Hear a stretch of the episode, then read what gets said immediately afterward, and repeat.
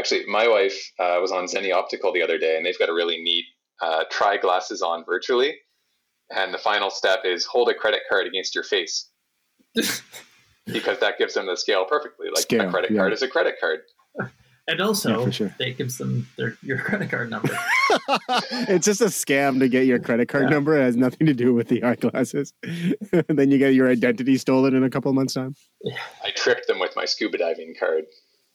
Uh, clever. Ever Maybe there's someone scuba diving under your ID right yeah. now. it can go um, eaten by a shark fraudulently. Maybe they'll give COVID to that shark.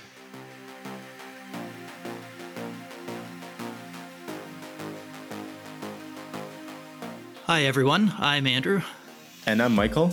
And this is the Endurance Innovation Podcast.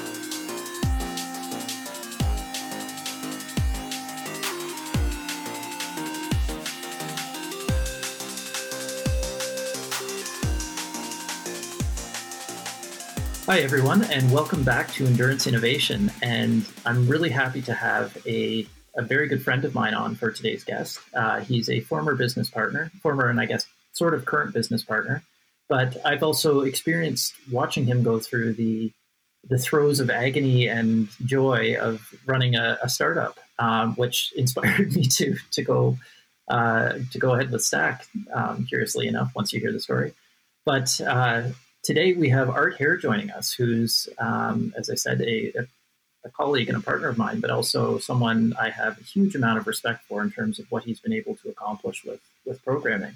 Um, he is also the brains behind the uh, well, all of the stack trainers, um, as well as the Four Eyes Flight Trainer, which has an incredible amount of development that's gone into it. And that's uh, hopefully going to be a future episode as well, just talking about some of the technological breakthroughs and, and innovation that he put towards making that work. But uh, Art, welcome to the show.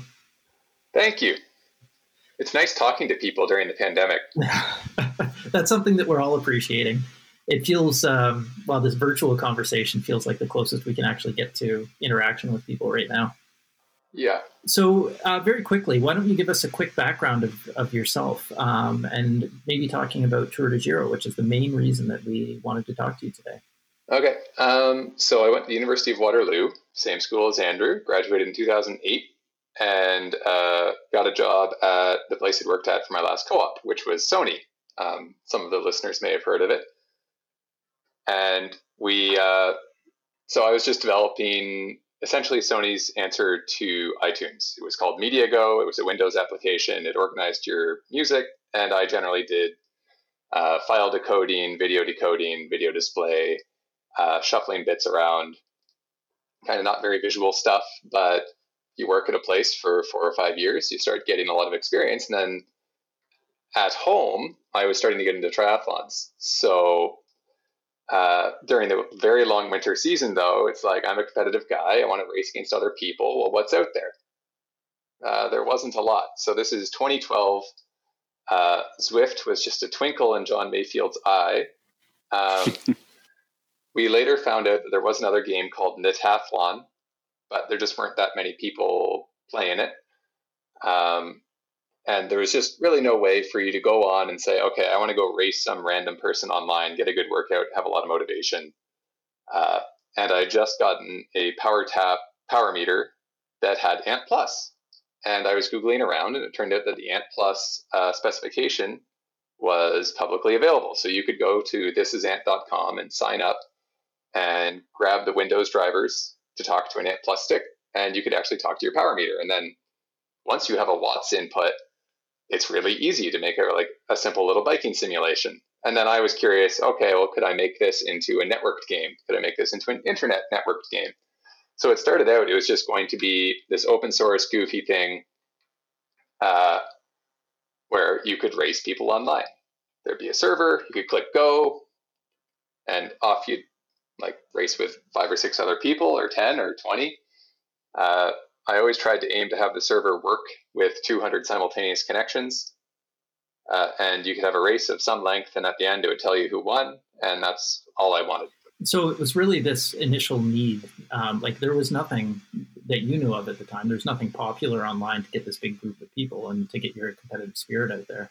Yeah, individual manufacturers, I think, had a few, but they were always locked to their equipment. So if you had a CompuTrainer, then you could do head-to-head racing against in someone in the same location.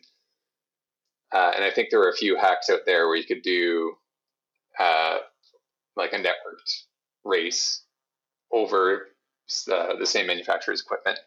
I think Tacx had a few things, but again, it was locked to Tacx equipment. And from customers that Tour de Giro eventually had who came to us from the Tacx side of things, uh, they all said that generally it was just dead. There wasn't enough people there, so you end up not getting the virtuous feedback loop of having people online. So then it's always fun to hop on and do a race, and then more people want to sign up and tell your friends, and uh, so kind of like the whole social media feedback loop of everyone wants to be on Facebook because everyone's on Facebook. Mm-hmm. Um, that's what you needed to achieve, and it seemed that all the uh, apps that were locked to a single manufacturer uh, didn't tend to achieve that level of popularity, and so they didn't kind of snowball into bigger and bigger things. So it was maybe the competitive protectionism that ultimately led to the problems that they had. And in my mind, I'm thinking of like the VHS Betamax uh, battle that uh, that happened possibly before many of our users or listeners were born. But um, that was something that I, I, believe was locked down by a patent, and that patent resulted in this new format VHS, which was inferior in many ways, but it was created uh, to replace Betamax because they just weren't allowed to compete without paying exorbitant fees. At least that's my understanding of it.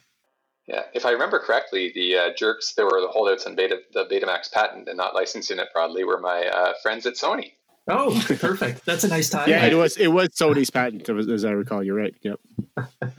That's a little Easter egg that I didn't expect or didn't think of. Um, yeah, so you you saw this need and you saw this uh, opportunity for creating this online network, um, and then obviously with the power meter technology becoming more ubiquitous, um, it was still quite expensive at the time, I believe, but it was becoming more and more common. And you saw an ability to hook up your bike to your computer, basically. Um, so, what, uh, what, I guess, what went through your mind at that point? You talked about having this open source, goofy platform, but the, how did it develop into an actual game? Uh, well, you just, I kind of went at it as any programmer approaches a problem, which is you break it into tiny problems. So first it's like, okay, can I talk to my power tap and get my current watts reading and just spit on the screen? Oh, okay, I did that. Well, next up, I want to be able to transmit that power reading to my server computer and then have that transmit from two computers simultaneously so that the server can see, okay, Art's doing 200 watts, Andrew's doing 250 watts. Um, and then if once the server has for the record that yeah, that's, that didn't happen often. It was usually the other way around. Um, but then once the server has uh, the ability to see what everyone's watts are, then it can start doing a simulation. So writing a bike racing simulation isn't that difficult because you just kind of say, okay, well, what's what's everyone's position on the road? How fast are they going? How much do they weigh? What's the grade? But that's all grade 11 and 12 physics to just make your cyclist uh, point accelerate or decelerate as appropriate given the watts input. So the next step is okay, now you've got the simulation, you've got it networked so that people can join. Okay, well, now I have to figure out how to put it on the internet. Um, just so happened that one of my colleagues at Sony had been talking about this online server system called Linode, uh, which is basically the same as AWS.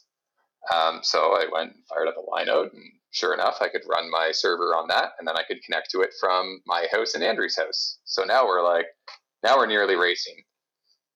Uh, and then you have to make graphics.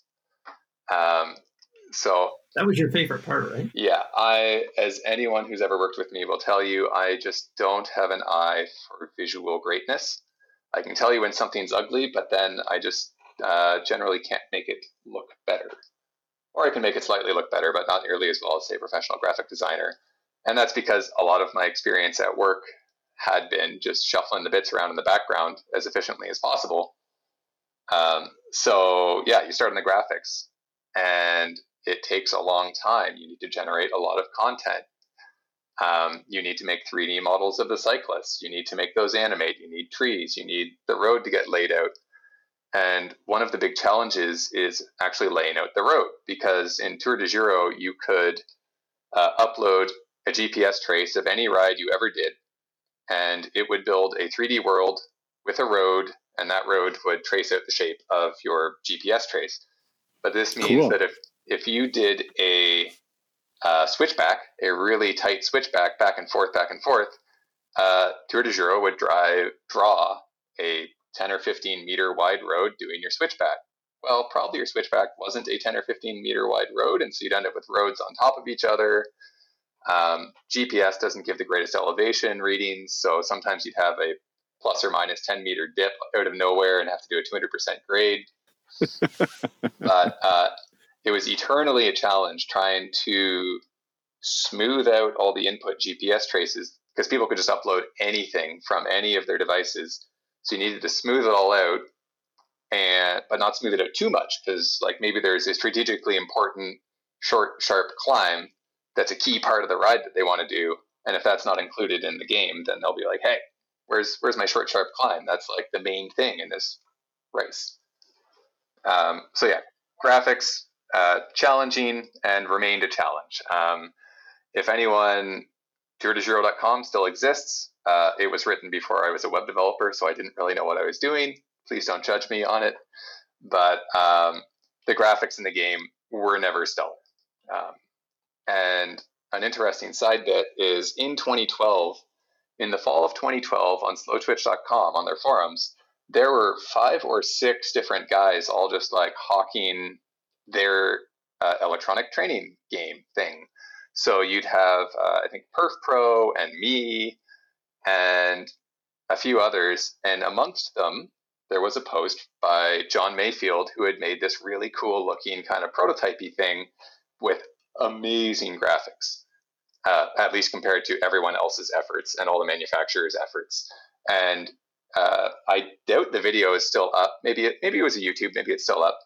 Um, but it like you would recognize it today as oh that's Zwift because that's what it was. Like he had started out or this is my assumption. I don't know how the whole Zwift story went, but I assume he started out, he was a game developer. He'd worked in the games industry for, I think, 10 years. And he started out on the graphics and he knew stuff about game engines. He knew how to get assets and model them and all that. So Zwift from the beginning, near as I can tell, was very pretty graphics. And the other thing is in that Slow Twitch thread, if you scroll on down, you will see a post by Ahair uh, saying, Oh, you should add multiplayer to this. That'd be amazing. so yeah. that may have been right around the time when I was like, oh, I should. Well, if he's not gonna, I'm gonna go make my own multiplayer bike racing game. And I started on my strengths, which was okay, I can do networking and move the bits around efficiently and make a server that works efficiently and do the math for all the physics. Um, and so Tour de Giro, like you could play it December 2012 ish. Yeah, and it was it was very interesting from my perspective seeing the iterations of it come through because you would develop something and then add new scenery or add clouds or or something different to the the graphics. Um, but I, from my recollection, the gameplay stayed pretty consistent. Like the the, the physics are fairly defined, and you you did a very good job of replicating that. Um, so it, it felt very realistic, and you would get this uh, very definite draft effect. And um, the I, I, never really used it with a smart trainer, but I know that um, I think there was one time I used it with a CompuTrainer, and I think that was when I borrowed your bike, and I ended up blowing up the uh, the tube on it. But um, yeah, it, it, seemed very very realistic. Like it was um, it was a neat application of physics to video games, basically. Yeah. So around that time, okay, you've got this game. It's networked. You've got a website. You've got a server. You can join. Fun. Um, and it was fun enough that a friend of mine, uh, Eric Gregg, had said, "Oh, well, you should actually try and make a business out of this. Like this is an actual product that people will want." And he ran a CompuTrainer studio at the time, and he would actually have people, even with the awful, awful graphics at the time, um, he had people that were like, they'd be upset if Tour de Giro was broken that week because, I don't know, I was updating the server or the server went down. Um, and so he could start seeing, oh, this is a thing that people will actually pay for. so why don't why don't we join together? And he knew how to kind of do all the businessy side of things, like get a bank account, make sure we're paying taxes, uh, talk to people, which is not often something I always want to do. Um, and he would get feedback from users and tell, say, okay, you should, we sh- this should be our next attack. We should like add this feature or this feature, try and make the graphics less sucky, um, etc. And so that was kind of the next stage was December-ish 2012. We said, okay, we're actually trying to make a business out of this. Um, and we made a website and you start advertising to people. Um, he had his CompuTrainer studio, so we could get exposure and feedback from people as uh, the game got a bit better. And then I think, I don't actually remember when we actually turned on like people having to pay, but it was probably fall 2013 ish once we'd had a lot of time like a bunch of time to test. But keep in mind, through all of this, uh, Eric, who's not a developer, like he was just doing all of the administrative tasks, of which never underestimate how many administrative tasks there are in a business. Uh, and I was doing all the development, all in our spare time. But it's kind of the fun part of doing the development before you have any customers, and you think, "Wow, this is like a neat challenge. I'm doing something I'm interested interested in." Uh, and then you finally open the gates, and you've got you've got some paying customers. Like people are actually buying this, and uh, maybe I'll go find uh, my records and see how much money did we make that first season because it was not a lot. So the the disadvantage of paying customers though is that um, when you pay for something, you have an expectation. Yes. Um, and that is the one of the first challenges I would assume that you really face. Uh, I think initially our first customers are friendlier. Like they see that it's rough around the edges, uh, and maybe they followed us from our very earliest days on our Facebook page or from our initial slow Twitch posts. Um, and so, kind of like we found at Stack as well, it's like okay, the earliest customers, the ones who like maybe just like you uh, are friendlier. But then as you get to people that don't know you or haven't followed your story and are just there to purchase a lump of online racing, uh, then yeah, they start having higher standards and it starts becoming a bit of a treadmill to uh, achieve those standards. Is this is this like is this like a uh, a foreshadowing of uh, of uh, TDG's progress from then on? Uh, well, we actually made throughout. So summer 2013 was just a lot of development. We changed. We actually got an open source game engine um, called Ogre, and that made for a pretty big upgrade in the graphics. But again, they were still described as like, "Hey, this game looks like late '90s kind of era." Um, but that's still a significant improvement from what was described as before Ogre. Um, but it's also worth highlighting how the games industry has changed a bit at that point because in 2013, I did look at the professional game engines. So Unity, Unreal um, were still not free. Um, I believe both of them these days, they have a pretty nice licensing agreement where it's like free or very, very inexpensive up until you make your millionth dollar of revenue. And then they start taking like five or 10%. Um, which is very friendly if you're starting out. Then you get like a real mm-hmm. game engine with a lot of really good tools and support and community. Um, and so we considered that, but at the time it was like, okay, well, after a couple months of having this thing for free, we're not getting that much traction. Like maybe a couple hundred people have signed up. Maybe we see get five or six people at a race on a given night. Um, but it was to us, quote unquote, obvious that there wasn't a lot of money in online bike racing. Huh, huh. Uh, oh.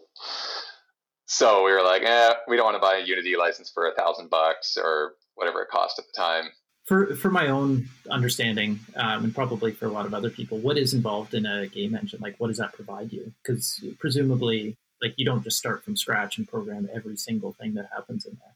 Yeah, so Tour de Giro, up until we switched to Ogre, basically like every pixel on screen was writ, uh, was rendered by like a raw OpenGL call that I wrote um, which is not long lasting. Like you always want to use the right tool for the job. And so what a game engine does is uh, it gives you a bunch of tools uh, that allow you to have an animated guy or uh, a tree that maybe goes down in detail as it gets further away from the camera rather than you having to manually write the algorithm that makes the tree go lower in detail as it gets further from the camera. Um, Ogre included a nice terrain engine, so you would give it kind of the overall shape of the terrain that you wanted, and then it would uh, interpolate a bit so it was smoothened out, and it would also hide chunks of terrain that were out of screen. Um, so at the end of the day, if you like, if you're using a proper game engine, which again, you should always use the right tool for the job, uh, you get a faster running, better tested, runs on more devices, cross-platform, usually uh, game rather than one hand coded on Windows at the very low level, which will never in a thousand years be able to port to a Mac. So that's usually what you get for the game engine. And then like the really nice ones like Unity, Unreal, uh, you get all these tools that help you manage your assets and package it into an executable file for Windows or for Mac, or uh, sometimes even like you can just slap it right into a phone game Obviously, there's a lot of other UI changes that you have to make when you're going across platforms, but uh, it means your core game logic and maybe your core game graphics don't have to change as much uh, because you're using this tool that someone else has dumped millions, well, hundreds of thousands of hours of engineering time into, rather than you having to write it all from scratch. So we moved moved to the better game engine, free. We are still quite cheap. Uh, and then, yeah, fall 2013 happened. And what we found was we're like, I think we made like a thousand bucks a month ish for the first couple months of fall. And the way that Tour de Giro billed was uh, I didn't want to have people on recurring billing because I was like, oh, but what if they forget? And then we take money, but then they don't ride. That would be bad. So uh, we just had one time billing. You would buy one month or three months or six months or a year at a time. Uh, and that would just get credited to your account and then you would ride like that. So it also meant that all, our, all of our revenue was very front loaded through the fall. Uh, so you'd get October, maybe thousand bucks, and then November would be like two thousand bucks, and then December would be like five hundred bucks, um, because people would just buy their six months for the season and then not have to buy any more. Uh, so yeah, fall 2013, it's kind of exciting. People are signing up. People are paying us for stuff. This is cool. Um, at about the same time, I had started astronomy as a hobby because one of my Sony colleagues had gotten a telescope, and I'd always thought, ah, I can't see anything from the city, but it turns out you can.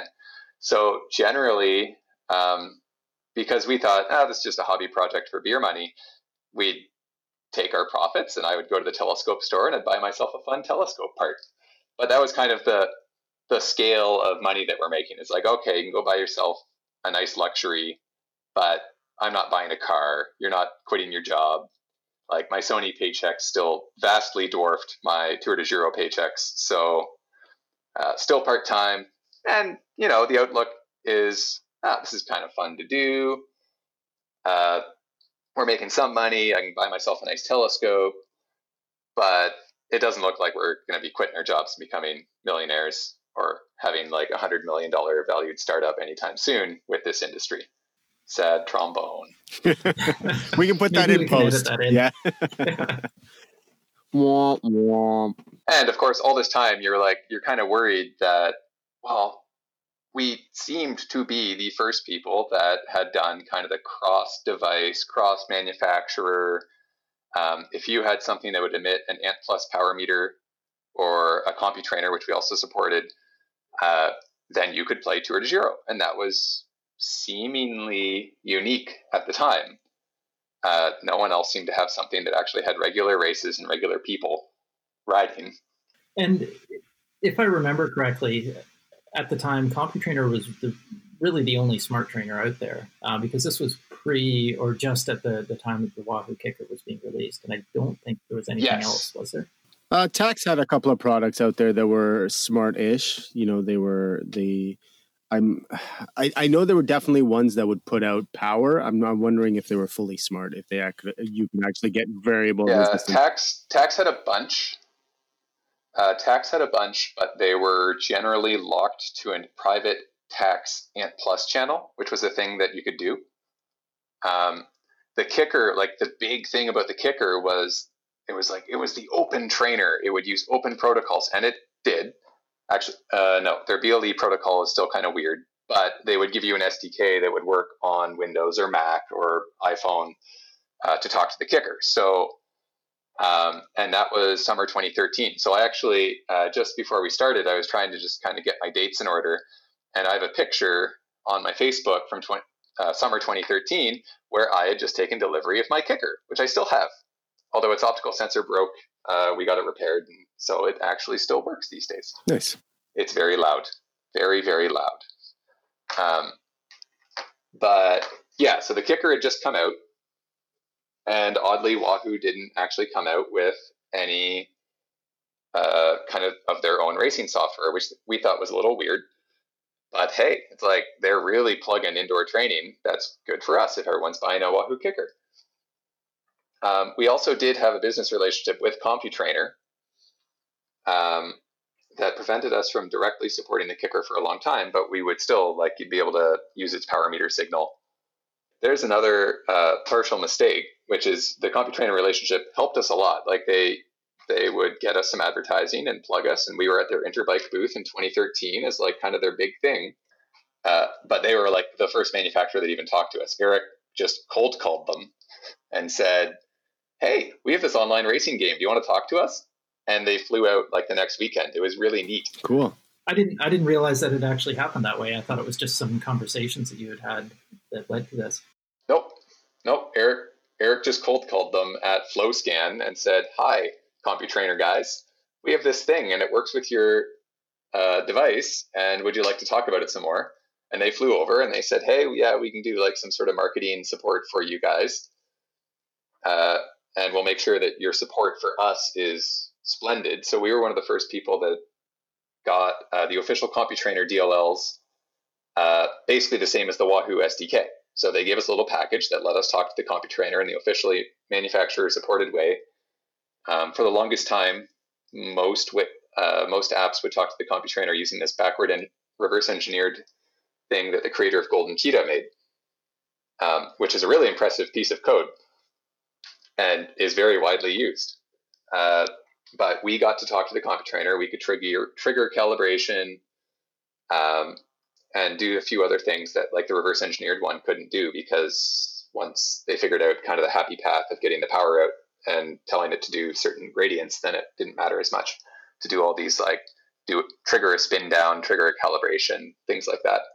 So that's really the the full the I guess the full compatibility that you had there really smooths out the the whole experience, user experience that your customers would have. Yeah, and I guess while we were saying that Tour de Giro's graphics sucked, its user interface was a little questionable. Um, so it was just, I wouldn't say it's hard. Like you could get into a race really fast if you knew which buttons to click, but it certainly was a, a non-standard pile of buttons that you had to click through. So uh, that was probably another like another hurdle for new users to get through is like, okay, well, what button do I click here? Oh, I have to select this, and then it tries to detect. Uh, but yes, if uh, there's any young entrepreneurs listening to this, um, make sure your thing's really slick and really easy to use. Uh, that is a huge lesson learned uh, from my Tour de Giro experience. So, in working with CompuTrainer so closely, you mentioned that you had, uh, you know, in, in exchange for all of their all of their support and their, you know, the, the access to their their trainers from the software side. Um, did you limit yourself in any way by, you know, not then being able to support, as you mentioned, Wahoo and the everyone else who soon flooded the market? Well, I think around the time that I got that KICKR, like at one point we did have KICKR support, and then we got an angry email from them saying, all that we've done for you and you have KICKR support. And it's like okay so we had so i think for one season they had like one season exclusivity or something. Um, but like if you had a KICKR you could still use it as power meter but that would obviously give us lots of people complaining because it's like, hey, I have this KICKR and I can only use it as a power meter. Lame. Yeah. It was like the point where where CompuTrainer uh, stopped being the only game in town, right? Like they were, as Andrew said, for for years and years. It, it was just yeah, point, and it was yeah. it's a you know yeah. from a business perspective. I mean, that's you know that's kind of all you know as a as a user or as a software designer in this space is like you know CompuTrainer is the only the only product out there that you can use. You know, it, it would have been impossible to forecast the you know the the the device explosion at that point. Yeah, I, I think I think at the time we knew that the KICKR was coming, but it's like, geez, these guys are CompuTrainer. They've been around for like 30 years.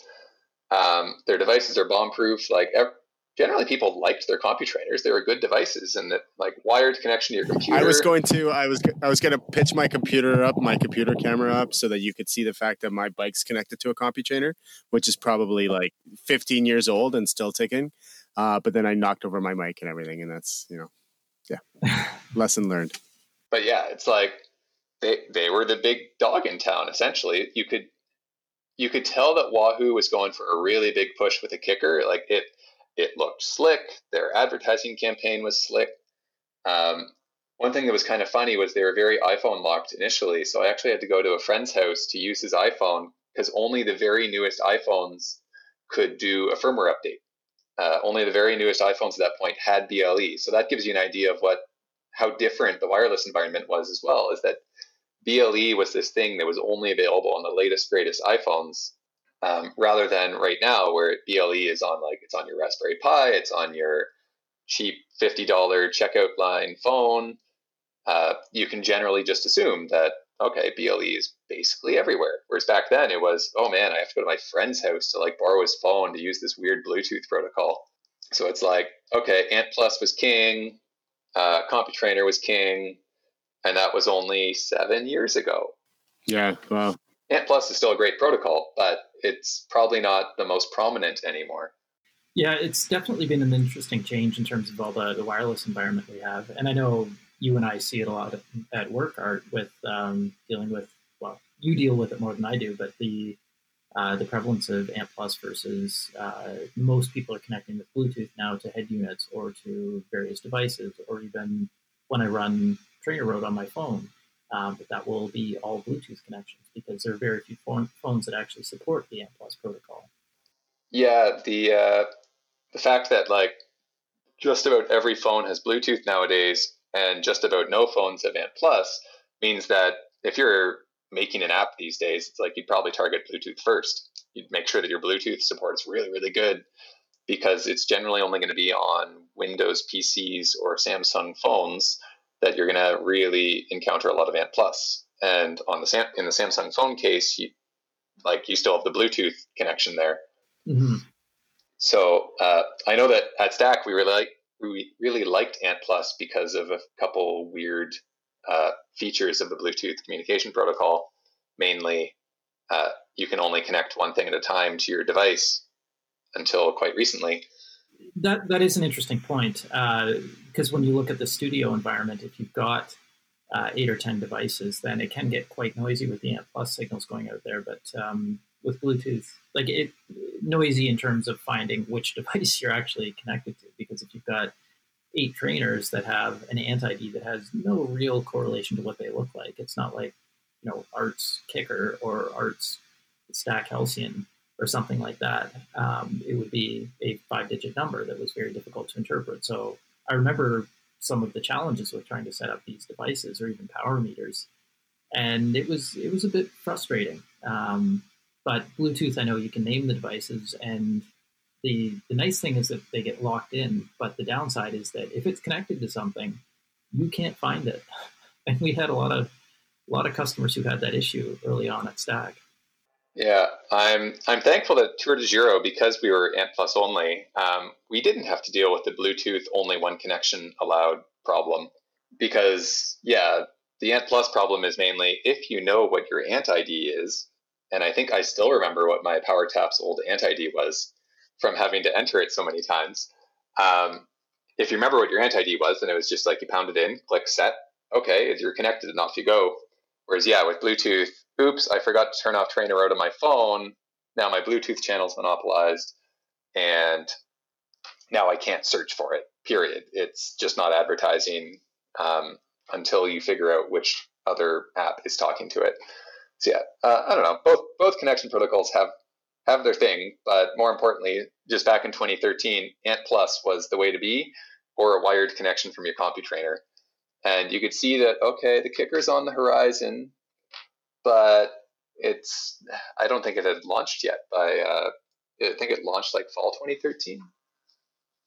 Um, so we get our customers and they're riding, and we have a couple. Uh, uh, you get a couple like CompuTrainer studios because we had really good CompuTrainer support, and they'd sign up, and it would be great because a CompuTrainer studio means that generally when they sign up, you get eight people showing up to ride, which then makes that race pretty attractive to anyone else who's wanting to join. So if you see like, hey, this CompuTrainer studio is scheduled to ride for 7 p.m. on Tuesday, well, you know you want to join that one because they're going to have a whole bunch of people, and then you join, and everyone else is going to get together. So again, it's that virtuous cycle. If you can guarantee a certain amount of people riding, then more people are going to join and uh, it becomes more fun. So usually uh, Tuesday nights just kind of organically became race night.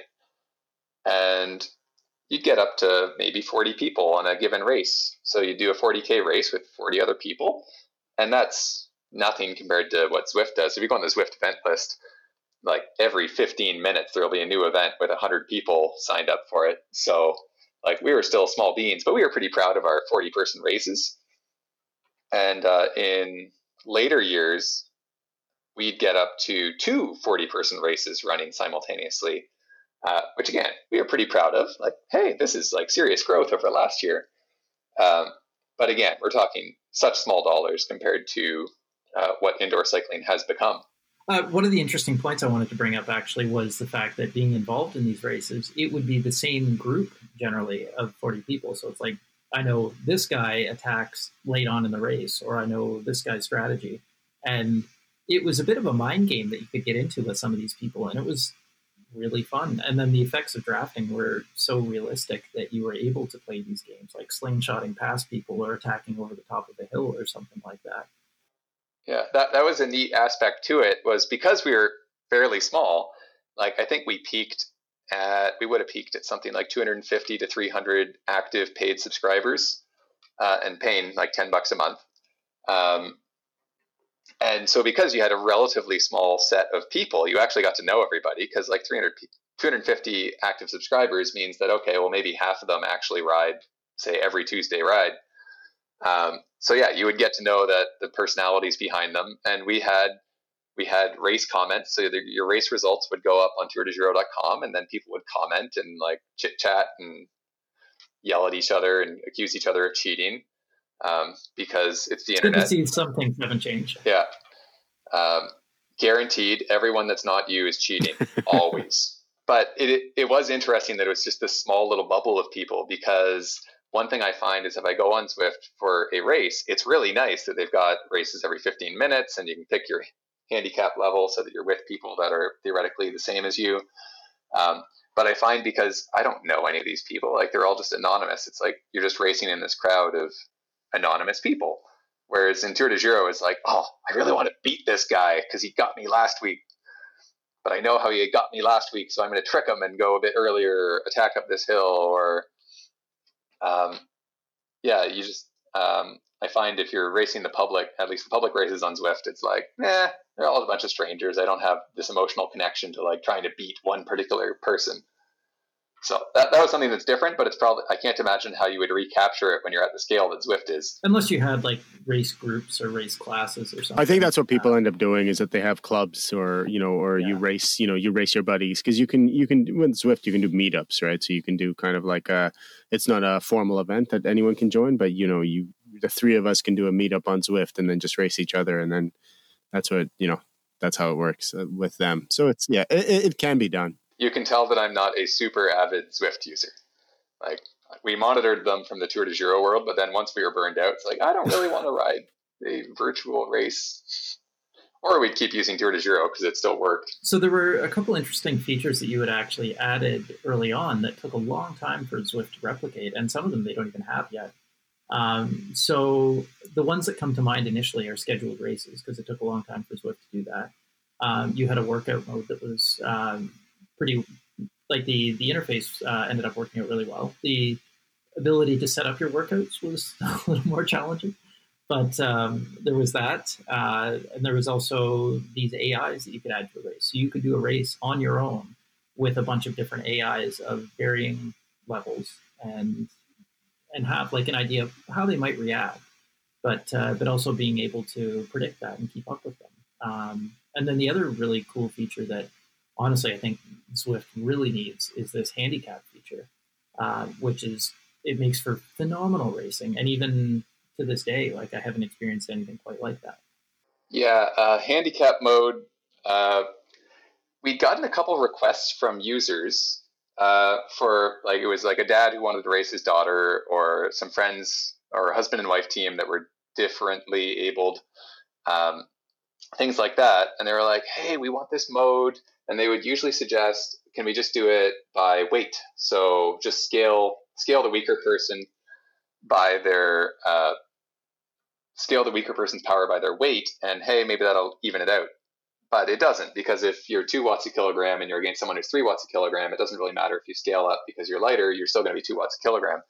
Um, so we had to think about that. And Tour de Giro under the hood had always been trying to like reward you for, hey, look, you got a personal best for your 20 minute power, you got a personal best for your 30 minute power. And it would it would even put that into the global mm-hmm. chat so people could like cheer you on if it's like Andrew did a personal best of 4.1 watts per kilogram for 10 minutes. It was also a bit um, of a um, carrot where it's like, oh, Art is working really hard because he sent set a 20 minute PB, so I've got to push even harder.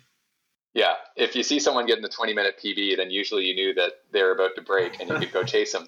Um, but because we kept track of all these little stats um, for a variety of time windows, it made it fairly easy to go and do um, some analysis on okay, well, a 20 minute PB of this means a one hour PB of this. Like you could say, uh, someone that had a 20 minute personal best of 200 watts, oh, maybe they have an FTP of 150 watts for one hour.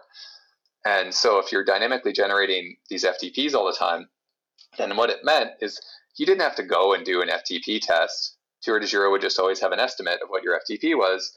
And so you could join uh, what we called handicapped races.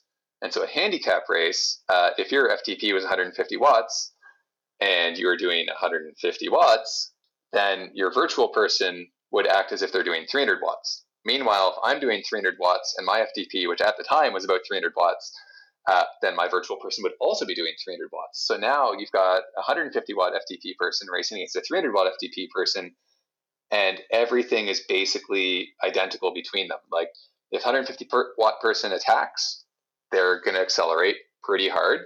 And the 300 watt person will have to do like 900 watts to compensate. And uh, we didn't entirely expect how well this was going to work. But the other nice feedback loop is if you're in a really tough race and you're working really hard, but maybe you sandbagged a bit beforehand and uh, our FTP estimate for you is a bit low. Um, well, if you're working hard in a race, you're eventually going to do a better one. And then the game will re handicap you dynamically. That's clever. So uh, what ends ends up happening is we would have like a 40 person race start and you'd have 20 people at the end sprinting for the line like all within 10 set 5 to 10 seconds of each other because everyone from the 65 year old who has a 60 watt FTP to the pro cyclist with a 350 watt FTP, uh, they're all together at the end. So it would make you work so hard um, and that was one, one of the troubles with it is like, okay, if you're doing a handicap race, you know that you are going to fall off your bike and barf at the end. You're going to get the most amazing workout ever, uh, but you can't do that every night. It's really, really painful. But we, I, I loved handicap mode. And yeah, uh, what other in that list that Andrew had? There were a couple other ones. Um, our workout mode was super basic. Um, you could with great difficulty because I still was not a very good web developer or one at all. Um, use a web based thing to build your workout library. Um, and again, because we had been able to do this analysis on uh, how long a person could last, like basically the critical power chart from GoldenCheetah, um, we could say, okay, well, someone with 150 watt FTP means uh, 160 watts for 30 minutes, 170 watts for 20 minutes, uh, maybe 250 watts for one minute. Um, and you could build all these curves, and you could build that curve across many, many different people. And so, one of the neat things that we had in workout mode was while you were building your workout, it would dynamically figure out whether your workout is impossible. Because it's always tempting to put in, like, a, oh, I'll do an hour at 105% FTP. It's like, well, no, that's obviously not going to work. But then uh, much less obviously, sometimes you'll set up an interval set and you're like, oh yeah, okay, 120% for the interval high bit and then 95% for the uh, rest bit. Um, and it would analyze every possible combination of chunk of interval in your workout and say, "Ooh, buddy, you're going to have a real hard time from interval five to interval eight because you're going to average uh, six watts a kilogram, and I know that you can only do five and a half watts per kilogram for that period of time. So, like, you might want to readjust that workout there. And I, I found personally when I would use it that it was actually right. It was almost never wrong. Um, and that's because we could just run backwards and figure out that, like, okay, if you can do this, this for this long, then you probably can't do this for this long. That's fascinating. So, were you plugging in uh, when you used a power duration curve? Um, were you plugging in folks' real maxima? Like, so there's a lot of platforms that are trying to capture that information now, and then and then create kind of um, a dynamic rider signature for people. So, say like because everyone's going to be different, right? You can you can pull the stock kind of like the the average population uh, PDC, but it's not going to match up to you know to you if you've got you know if you've got a naturally more you know more fast twitch muscle fibers and you're naturally more of a, a glycolytic guy so you may have a little bit more whatever term you want to use for it anaerobic capacity or w prime or you know a, a basically ability to generate power above threshold and sustain that that that power generation generating ability versus someone who is like straight up only endurance very little capacity above threshold um, so those people are going to have very different power duration curves. So when you built yours, were you using their actual like you know your, their PBs from from the different durations to build it?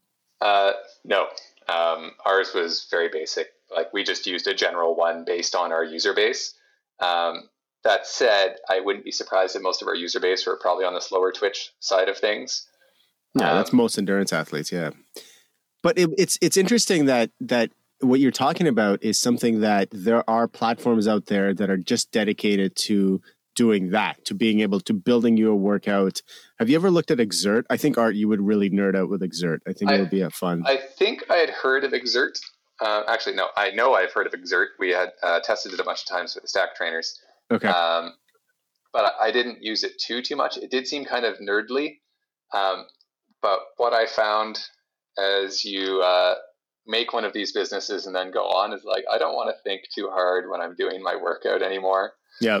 I kind of want to just turn my pedals and maybe I win and maybe I don't. But I uh, the only data I really collect these days is I just see if I beat my critical power chart, my power duration chart, I guess. Mm-hmm.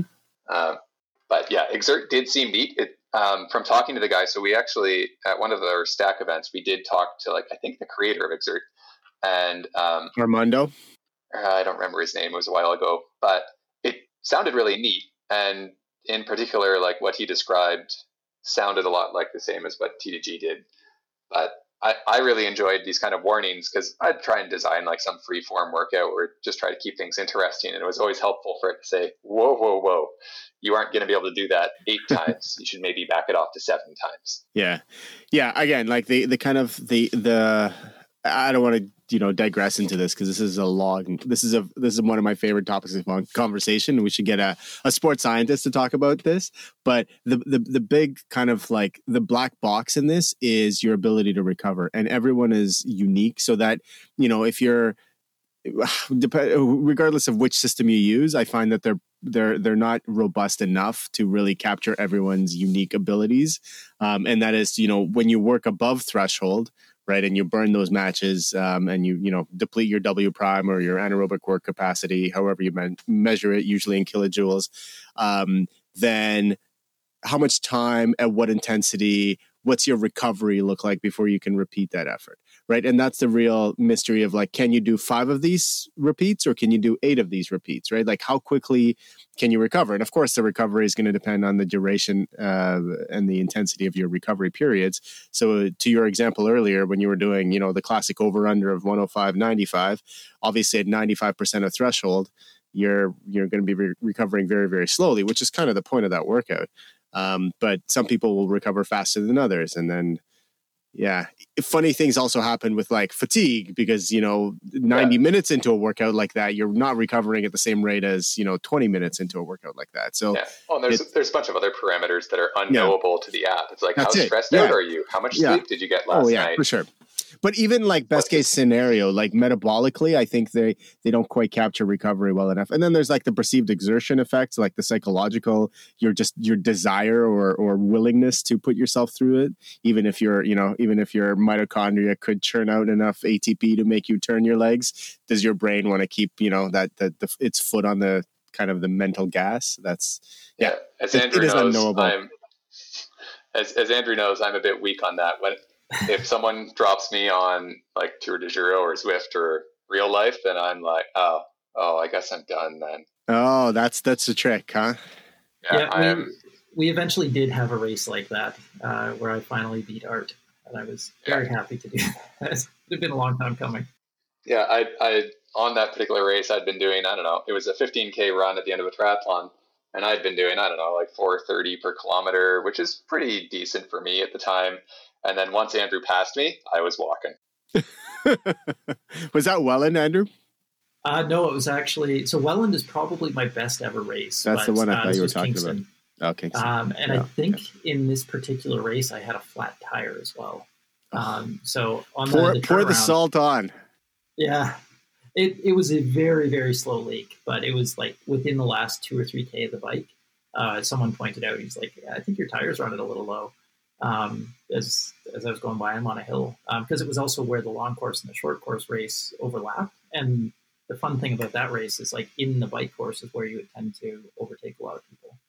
Um, but anyway, it's the the psychological effect was pretty phenomenal, um, and this was my first introduction to it because at the time I was using a Kurt Kinetic for a lot of the racing, so using a speed cadence sensor, or even when I did have a power meter hooked up with the Kurt Kinetic, but I would almost always set my personal bests, whether they were 20 minute PBs or five minute PBs. I would set them on an uphill section or while chasing someone. Um, and it was that extra mental push, even though the trainer itself doesn't know you're going uphill because it was a dumb trainer.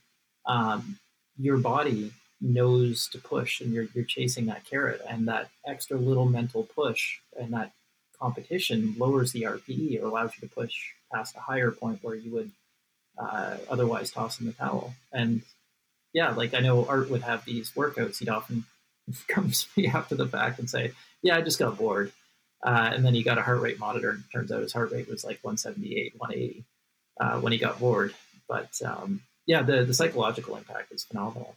Yeah, the, I definitely determined later that my getting bored was absolutely just my brain trying any trick it could get to get me off the trainer. Stop. Um, but to Andrew's point uh, about the Kurt Kinetic and like mentally changing to go up hills, we had a demo for Tour de Giro at a bike show, and we Eric had wrangled a local bike club to come ride bikes at the bike show, um, and we had several people, and they were just riding on Kurt Kinetics because that, that's what we could get uh, we had several people ask us like, uh, like, how are you changing the resistance on this trainer?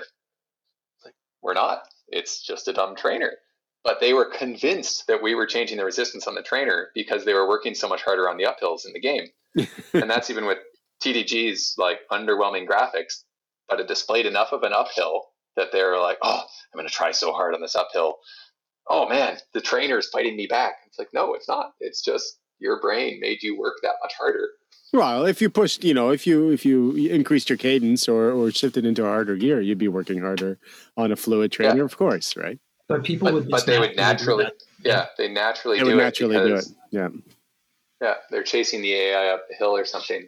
Yeah, and so the AIs that was another point I brought in where before you hit this critical mass, like it's not really a big issue for Zwift, but maybe the, the bigger issue is if you're going on for a free ride in Zwift, finding someone who's a comparable uh, skill level. But the AIs did that for you. And because there were a bunch of different profiles, and ultimately they were fairly simplistic, but they, they offered some interesting challenges. So why did you why did you pursue that? Why did you create those? Uh, yeah, so we had, I think the first year we had three really basic ones. Um, uh, there was Dopey, and Dopey was stupid. He wasn't a doper, although I believe his jersey did have a bunch of needles on it. Um, and the graphics weren't quite good enough that you could tell, but I'm pretty sure the uh, texture for his jersey uh, had a bunch of needles on it. Uh, anyway, Dopey simply went at whatever wattage he was supposed to. Um, there was Hillman. He was a time uh, trialist. he wasn't a dopey. I uh, know. Uh, Hillman was probably more of a time trialist oh. in the best bike split uh, sense because Hillman would always go like uh, a variable percentage modifier, but like you might go 5% harder on an uphill and then 5% weaker on the downhill, which is a more efficient way of spreading your power around. So usually, Agreed. like in the first year, I, I think uh, Hillman would generally win. Uh, there was Sergi, which would just do like five seconds on, uh, 30 seconds off. Uh, but the five seconds on would be pretty hard. And because of the drafting, generally, if there was a Sergi in your pack, you would drag along your pack and you'd have to go and catch up. There'd be a bit of a concertina. And then in, I think in 2014, we kind of had all the modern, the, the great, the greatest Tour de Giro version, the most definitive. Um, we had uh, Sevi and Helpy, uh, and Sevi would always try to be at the back of your pack. Um, he'd always try to maximize his draft. And then at the end of the stage, at a random point from like I think one to nine percent of the stage remaining, uh, Sevi would calculate, okay, how much power do I, how many joules do I have left to spend? wow. Given how much versus like his FTP. So every every AI rider would have like a certain FTP. So Sevi would say, okay, well, I'm supposed to do 250 watts for half an hour. How many joules below that am I? Okay, I get to spend that over the next two kilometers. And then uh, I think the initial version of Sevi didn't have a limit on how high his power level could go. So sometimes you'd get to the end of the stage where the Sevis were had been particularly Sevi, and they just launch at like three thousand watts. Um, awesome. And then the Helpies were literally the opposite. They were your domestiques, so they would always try and stay at the front of the pack. And in fact, the Helpies would uh, preferentially try to choose a human player to stick in front of. So if you were so lucky to have a helpy decide to help you, um, you could accelerate and it would accelerate more and try and stay in front of you and keep you in its draft. I, I remember uh, trying to pass some of those, which was a challenge. Yes. Um, and then the helpies would also, again, being the mirror images of the Sevis, uh, they would completely blow up at the end of the stage. So at a random point between 1% and 9% from the end of the stage, uh, all the helpies would say, okay, how many joules do I got left in the tank? And so it was a pretty common thing if you were in the uh, chase pack. So if you weren't in the lead pack, uh, you get to like two kilometers from the end of the stage and you pack this 20 helpy deep peloton of guys doing like five kilometers an hour because the game is calculated that they have no watts left to spend. So they're just coasting down the hill or coasting up a hill. Um, but yeah, the AIs were interesting. I think when Zwift launched, they actually had uh, the these ghostly players, but I don't. Um, I am particularly not that uh, aware of how Zwift was in its very early days, um, because uh, we were still kind of sort of trying to make Tour de Giro a thing just as Zwift was launching. Um, so we weren't paying that much attention to what particular features they had. And mixed with burnout at that point, we were like, eh, we are kind of done with online racing. Yeah, so it's it's very cool to see these different approaches, and even with a big company like Zwift, like yes, they've got different solutions to some of these problems, and maybe one of the solutions is you just hit that critical mass or that um, virtuous cycle where enough people are online at any given point that you can find someone to ride with. But uh, I thought it was super creative how you dealt with that, and it was very cool to be actually riding against these people or people, these computers, uh, and and realistic in some respects because they would break up packs and they would cause things to get interesting. And you would have these very definite packs forming of like a couple of riders out front because the distribution of the, the powers that you would give the AIs. And then you'd have to chase on or bridge up to those people. So it was it was very cool to see the the natural dynamics that resulted in some of these pretty simplistic uh, performances, but uh, it led to a very realistic experience overall. Yeah. So uh, I guess some of the listeners might be wondering, well, wait a minute. You keep mentioning, oh, we stopped burnout. Mm-hmm. Um, so uh, in any business, uh, you're going to have support. Um, Art, I like how and, you're inter- how you're basically interviewing yourself for the show. You're uh, you're kind of you're you're you're moving the uh, the narrative along without any help from your from your supposed hosts, and uh, I'm uh, I'm here as a as as one of those hosts just to give you a little hand for that. So thank you and emotional support and it, yeah, it's my therapy session. I'm just uh, here, here's how it went, guys. This is this is some foreshadowing for what's about to come. okay. I'm sorry for interrupting. So, um, in any business, uh, particularly a technical business, uh, you're going to have support. Um, like I had mentioned, like TDG's uh, user interface wasn't the greatest, but I had gone into this in 2012 with like a very engineering uh, thought of like, oh, if I build it, they'll come, and also they'll figure out like how to click the buttons. Like it's not that hard. Geez, look, I can go click, click, click. There, we're in, done. Um, uh, obviously, this is not how actual successful businesses are run. Um, and to most people who haven't spent thousands of hours making their own game, they're going to be like, this thing's hard to use. Okay, I'm done. Um, or they contact you at support. And that's fine. Like, there's nothing wrong with contacting support. But from the business side, so it's just two people, me and Eric, and you get just this constant drip, drip, drip of emails. And the email is never, hey man, I had a great ride the other night. Thanks for making this. Like, wahoo, this thing's awesome. Um, it's always, hey, um, my game crashed halfway through my ride and it ruined my ride. And like, I'm pretty pissed off right now, which I totally understand because as a developer, you have a lot of uh, your workouts ruined by a bug that you made. Um, but then like I, as a developer, you can only test so much before you release it to a slightly wider audience, and then they find more bugs, and you release it to the broader, broadest audience. And suddenly, a bug that maybe happens one in a thousand hours, well, that happens every day, and it's impossible to chase down because you don't know like different hardware combinations, uh, different use cases, different uh, computers that they're running it on. Um, so you just get this drip, drip, drip of 100% just eh, this broke, this broke, this ruined my night, this ruined my ride, and it's pretty painful. And uh, I have seen uh, many people uh, break under the support drip, drip, drip. And one of the best things we did early on was we said, okay, Eric, you're first year support. You got to handle like all these emails because initially it's really exciting like the first couple months, it's like, oh man, people are actually using my thing. Oh yeah, sure, man. I'll wake up at 11 p.m. I'll put in a new build for you and like get this fixed. But after like six or seven months, then it's uh, this grind of, oh, okay, we got got to fix this bug. Oh, we got to fix this. Oh, got to fix this bug too. Oh, well, this person in their kind of weird scenario encountered it. Okay, we got to fix that. Um, and so you're just getting this constant people telling you that ah this this shit sucks like that. And meantime like it's not making a ton of money. It's i still have the telescope that i bought and i use it fairly frequently but it's like it's not making you so much money that i'm getting to go out and buy a ferrari or go on like lots of nice vacations in a year or something. It's it's just oh, okay it bought me my telescope and then in exchange for that i'm basically eric and i are 24 7 uh, getting complained at by people.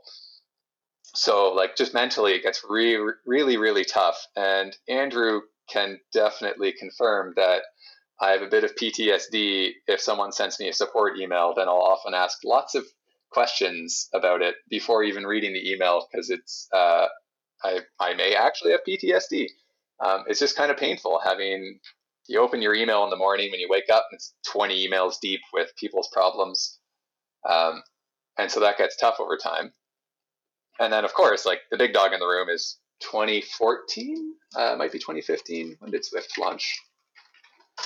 Uh, whenever Zwift launched, we had expected it to launch a year later than that. Um, and we had made, I don't know, like 10 grand each season for the two seasons before Zwift came out. So, like, that's a decent chunk of change and we were hoping for more growth, like one more season and more growth. And hey, that's if not like money to support you on, it's uh, a decent chunk of change. And like the servers that ran Tour de Giro were super cheap; they were like eighty bucks a month, and I still have them running off my personal credit card for 15 bucks a month because computer technology's advanced and gotten cheaper. But yeah, Zwift came out and they did, I think, like six to eight months of uh, a free beta. So it's like, oh, I can sign up with this modern thing that all of my friends are on and all the pro cyclists are on and everyone's super excited about, or I can go keep using uh, craggy old Tour de Giro um, with its uh, like weird graphics and at that point like instantly significantly smaller audience base uh, so it's like obviously oh, okay. So the season that Zwift launched i think we made half as much money as before and then i think the season after that like we were just done done but obviously the servers kept running i think we made a couple hundred bucks so it faded away fairly quickly once Zwift was out but when Zwift launched launched and said, "Hey, we got a beta coming out." Eric and I had a meeting. We were like, "Oh, well, do we do we want to try and fight? Like, we can cut our prices or make it free. Um, what what do we want to do?" And we kind of just said, "No, let's let's just go have lives." Um, so these days, with I think we have one customer that signs up every fall is a guy that runs a CompuTrainer studio, and I guess he just has a customer base that likes it. Um, the servers are still on for him. Uh, every year he sends us 90 bucks, which does not, I don't think, quite add up to the server hosting costs, but it's like, it's fun to have around. And I use its servers for other stuff every now and then. But yeah, uh, I guess what, what kills a not quite successful business is just you just get ground down by support. Uh, too much stick, not enough carrot, I guess. But like also to in our minds, we were like, nah, this indoor cycling thing, there's no money in this. Um, uh, we were wrong, apparently. Well, just just for point of comparison, how many hours do you think you put into this as a combination, you and Eric? Uh, we were tracking hours fairly early on, and it came out. We got to like three thousand hours, and we stopped tracking. So when uh, I, th- I think we stopped tracking because we were like, wait a minute, given how much money we've made at this point, we could have worked at McDonald's and made more and had less stress in our lives. Um, so, so that's that's your usual startup advice for people who are questioning: Should I pursue a startup? And your response is no. Uh, oh, our response no. for TDG, like we we would talk to investors and they'd say, "This is a very interesting business. Like, what if you had like one percent of the cyclists in Ontario paying you a monthly fee, and like that that adds up just in Ontario. Um, but it's also harder to take the risk of quitting your job. Like I liked my job at Sony. I liked my colleagues at Sony, uh, particularly around that time. Um, and I got to go to California every quarter. Uh, they paid me fairly well. Like it was a good job. So it's like, okay, well, should I quit that and go make a thousand dollars a month, maybe, uh, getting screamed at by these customers whose rides I've ruined because I wrote a bug. And so the answer at that point was no, that seems like it would be a poor choice. Um, but like, I think if we had pursued investment aggressively and said, hey, look, if you guys can keep me from, keep me with a roof over my head and fed uh, for a year or two, then, and also if we can go hire someone who actually knows what they're doing around graphics, uh, then maybe we could have had a thing that was truly like somewhat competitive with Zwift uh, in terms of slickness and UI and website and all that. But uh, knowing what I know now, like that, that's a very expensive proposition. That's hundreds of thousands of dollars in engineering time to like make what Zwift launched with, which was a very, very slick thing. And they'd kind of been in st- semi stealth mode for a while. Um, we would frequently get people emailing us, and I I'm pretty sure I've emailed back and forth Eric Min, or at least Eric Min signed up to TDG fairly early, um, who is the CEO of Zwift. Uh, and so we'd email back and forth, sometimes with Jon Mayfield or Eric Min, sometimes with other people who had just seen Jon Mayfield's like earlier Slowtwitch posts. Like, man, you should talk to this guy because your graphics suck, but his graphics are really good. Um, and you guys could like combine forces. So, eh, I don't know. Looking back, I, I, I don't know what I would advise young me to do. Um, it would be obviously a very big risk to go, okay, quit your job and go hunt down investment and try to make money doing this thing that you've tried for two seasons and not made all that much money. Um, and that there are fearsome competitors around. Like TrainerRoad was already very big at that point, and so Eric and I were always scared that TrainerRoad was going to launch uh, online racing. And Nate, uh, TrainerRoad Nate, had said in like a podcast that Eric had found or an interview, it's like, oh yeah, we want to, we really want to do online racing, and I guess they never did. Uh, but we always thought TrainerRoad was going to be the big risk because they had enough engineering time and talent that they would be able to turn something out that could outdo what I could do in my spare time. And despite all of this, you uh, you know, d- despite all of uh, all of this experience and and potentially undiagnosed PTSD, you and Andrew decided to to go out and start Stac, huh? So clearly, it wasn't enough of a enough of a you know a deterrent for you there were there were initial discussions about who would handle support, and support continued to break my soul, and then uh, subsequently our other business partner Shane's soul, and then uh, our now wife Erica. so there's a trail of wreckage that uh, support has left behind. So for anyone listening, like that's actually a really good point that I want to make. Is like when you are emailing people, even if you've had frustrations, remember that there are real people on the other line, people who have or the other end of the line, like people who typically pour their heart and soul into things, or even at a big company, there's still real people who are answering your emails. Um, so I know we would always be really appreciative getting a response from someone or getting feedback from someone. First of all, this was super rare, but someone saying, "Hey, I just wanted to let you know I like your product or program," and then just leave it at that. That was a rarity. But uh, the, there would be other people who would um, they would email and say, "Hey, look, uh, you know, I've got this problem, but um, you know, I'd appreciate if you can take a look." It, you know, it caused me some problems, but they were really polite about it, and that is also quite motivating. Having that uh, that kind of interaction where you get these positive people. It's the the people who just start yelling and screaming that are the the uh, the soul destroying ones. Yeah, support. Do not underestimate how difficult support is. Even if you hire someone to do it, um, at the end of the day, that if that person doesn't know the answer, they're going to have to come ask you. So, um, and I don't know, it's not even like it's not a problem that you can just solve by throwing a bunch of money at it. Um, there are just psychological bits to it. Be aware that if you start a business, you're going to have a constant treadmill of people telling you that, hey, this thing sucks. Um, even like giant companies like Apple, there's people out there that just despise Apple. Um, totally. And like, I, if you're an Apple engineer, you probably get to hear all the time that, oh, this, why the hell would you do that? Ah. So it's a, yeah, it's an interesting problem um, to have to solve. Is just be aware of how much support hurts. And I do remember one of our discussion points before Stac was like, well, I had done Tour de Giro, which got to like I don't know, thirty grand of revenue or so, and so I actually I did have advice to dispense, and I believe one of my main pieces of advice was like, watch out for support. It really sucks. And I should also highlight, like when Andrew says soul crushing, he's not joking. At various points throughout, well, Tour de Giro's career, like at one point, I just hung, basically hung up on a call saying, "No, I'm I'm done. Sorry, I'm just tired." Um, but throughout Stac as well, like at various points, people that were doing support just like said, "No, I can't do my email today. I just can't." They were truly just broken and sad and stressed out all the time because if you let's say you put off answering an email i'm still waiting for you tomorrow but now the customer's angrier. Mm-hmm.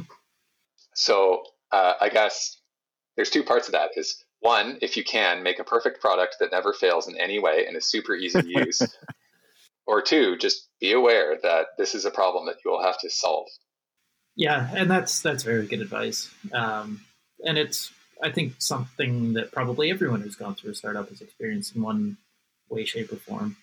Yeah, like even if you're 99.5% good, once you have 200 customers, then you're going to have a problem. Once you have 20,000 customers, then you have 100 problems. yeah, and 99.5% is a very high bar, obviously. Yeah. So low low probability events happen when you have lots of people, lots of customers. So and then they become even more difficult to debug as well because it's like, oh, this is a one in 10,000 problem that only happens just through sheer chance. There's not a chance in hell that you as a developer are ever going to debug what happened and like catch it in your debugger because you'd have to sit there for 10,000 hours. Um, so yeah, not only do the bugs get more numerous, but they also get more difficult. So I think this has been a very interesting look into what it takes to to build a company from the ground up, and, and an idea that um, a very small company, very small company, but uh, the idea was definitely there. So seeing how successful Zwift has been, um, there's definitely different choices that could have been made or different paths that could have been followed, and and whether or not you were the ones to take it to fruition, that's you know another discussion, but. Um, but certainly the idea was very solid, and there's some still still some things there that you had implemented, like the handicap mode that we haven't seen anywhere else, and it's still something that's a ton of fun. Like we've occasionally had rides on another web-based platform that you developed, and had so much fun with that, even with 4iiii employees. So it's it's really cool to see that there's still some relevance for a lot of that work that you put in, even though it didn't pan out the way you had initially expected. Um, it did let you learn quite a bit, and it got you ultimately, I would say, into the cycling industry. Uh, yeah, I don't know what the takeaway really is from this podcast because it's like from me, I, I have a little song I sing, which is like, "Don't start a business," but at the same time, like people should. It's it's challenging and interesting, and if you've got a good idea, maybe it'll make you very rich. Um, yeah. And I would treat it as just these are the takeaways that people can learn from um, because you coming into Stac, you had a lot of these lessons and advised a lot of good things. And I've talked to other people since then about startups and said like, oh, these are the mistakes we made at Stac. Do this, this, and this. And it, it continues to build. You build up that experience and that uh, that repertoire of skills and uh, and just different things that you can add.